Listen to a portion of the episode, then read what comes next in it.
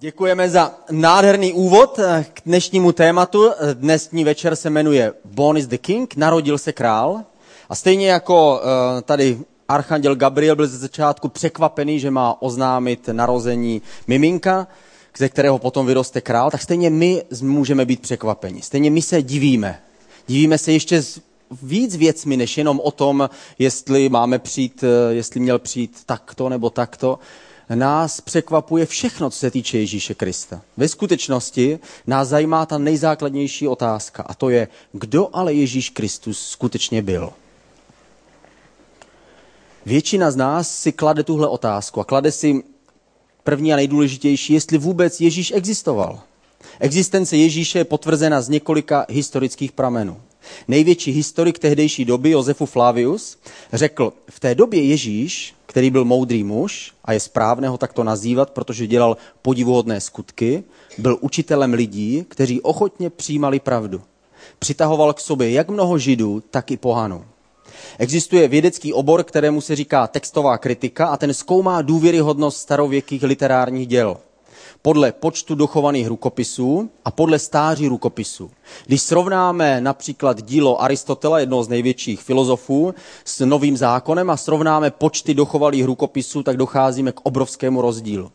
Nejstarší rukopis Aristotelův vznikl až 1100 let po jeho životě, když to nejstarší rukopis Nového zákona vzniká už 30 let po těch událostech, které popisuje. To znamená, Nový zákon, popis Ježíšova života je nejdochovalejší a nejdůvěryhodnější starověkou knihou a starověkou literaturou. Ježíš byl člověk a byl úplně lidský. Ježíš se narodil, Ježíš pracoval jako tesař, byl unavený, dokonce usnul uprostřed obrovské bouře na lodi. Ježíš se zlobil, dokonce na jednom místě si upletl velký byč a vyhnal všechny ty, ty penězoměnce z chrámu. Ježíš se radoval, když bylo z čeho se radovat. Ježíš byl lidský jako ty a já. Co si o něm dneska ale lidé myslí? Kdybychom se zeptali v kterémkoliv evropském městě, na ulicích Prahy, stejně jako na jakémkoliv, jakémkoliv jiném městě Evropy, tak bychom se dostali z podobné odpovědi. Dneska lidé přemýšlí o tom, kdo to vlastně ve skutečnosti Ježíš byl. A my se podíváme na krátké video, které nám ilustruje a dává nám odpovědi lidí z dnešního Londýna, kterých jsme se zeptali otázku, kdo to Ježíš ve skutečnosti byl. Um, um, uh, um, I don't know. Uh, whoa. God, what a question. He was born on Christmas Day Yeah, he's probably a guy who was quite groovy like Gandhi many, many years ago and did some carpentry and was probably quite a nice bloke. Du qu'il un barbu avec des cheveux longs uh, I think that uh, he's a man with uh, long hair and, uh, and uh, he's God's son. Yeah, true. yeah. I don't know. I, I've never like seen him or anything like this. Then I don't really believe in him. I think Jesus is fictionary. I think Jesus is probably a guy that's made up to try and keep people in line. To be honest, he's part of the biggest con ever to be associated with mankind. I think that Jesus is like something that people have in their imagination and that they use to kind of comfort themselves in sort of difficult situations maybe. I think a person called Jesus existed. Yeah, absolutely. And I think he's a little bit crazy. He's important. But That's for right. young people like us, uh, yes. I don't know. Il est important pour toi Jésus No.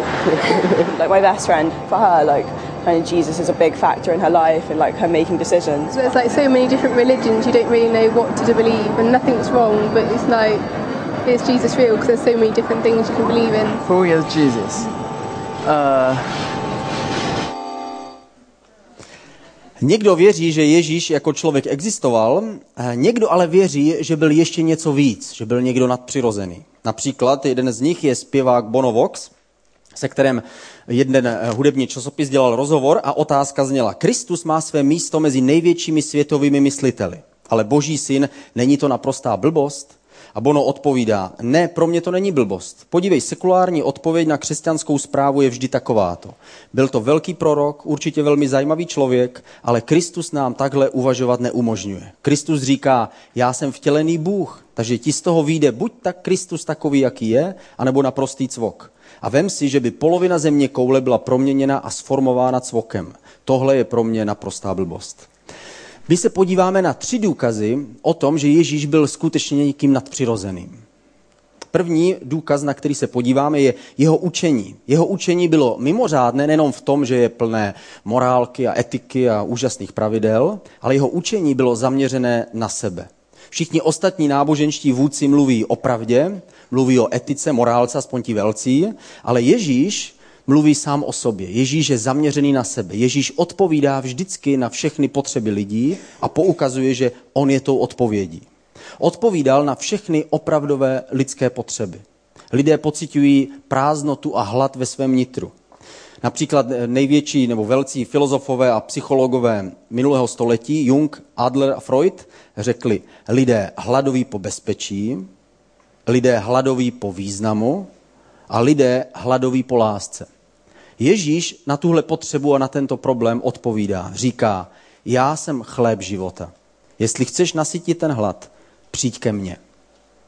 Lidé někdy pocitují zklamání, depresi, beznaději, emocionální zmatek a cítí temnotu. Cítí se ztracení uprostřed tohoto světa, uprostřed tisíců a milionů lidí. Ježíš říká, já jsem světlo světa. Kdo půjde za mnou, nebude chodit v temnotě, ale bude mít světlo života. Znova ukazuje na sebe.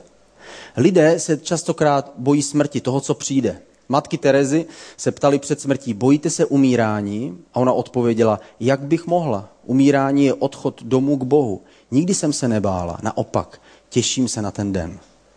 Ježíš odpovídá na strach ze smrti a strach z nejistoty z toho, co bude být a ukazuje znova na sebe a říká, já jsem vzkříšení a život. Ti, kteří ve mně věří, budou žít, i kdyby zemřeli. Lidé v dnešním světě, zvlášť v naší společnosti a v našich zeměpisných šířkách, jsou nespokojeni s materialismem. Uvědomují si, že i kdyby jsme získali všechno, tak stejně to není úplně tak podstatné. Materialismus častokrát je opovrhovaný čím dál víc a lidé si uvědomují, že je potřeba něco víc.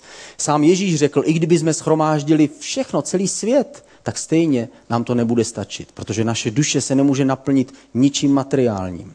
A Ježíš na to znova odpovídá a říká, já jsem cesta, pravda a život. Pojďte ke mně všichni, kdo jste obtíženi a já vám dám odpočinout. Častokrát lidé neví, co se svým životem. Neví, jak ho mají žít a kam mají jít.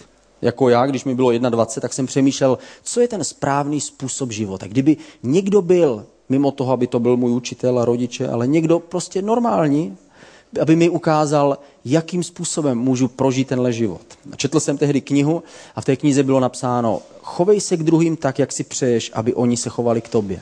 Tehdy jsem nevěděl, že to je součást toho, co řekl Ježíš, ale dneska už to vím. Ježíš je ten, který nám dává jasný příklad. Ježíš, který nám dává bariéry, které jsou tak přirozené.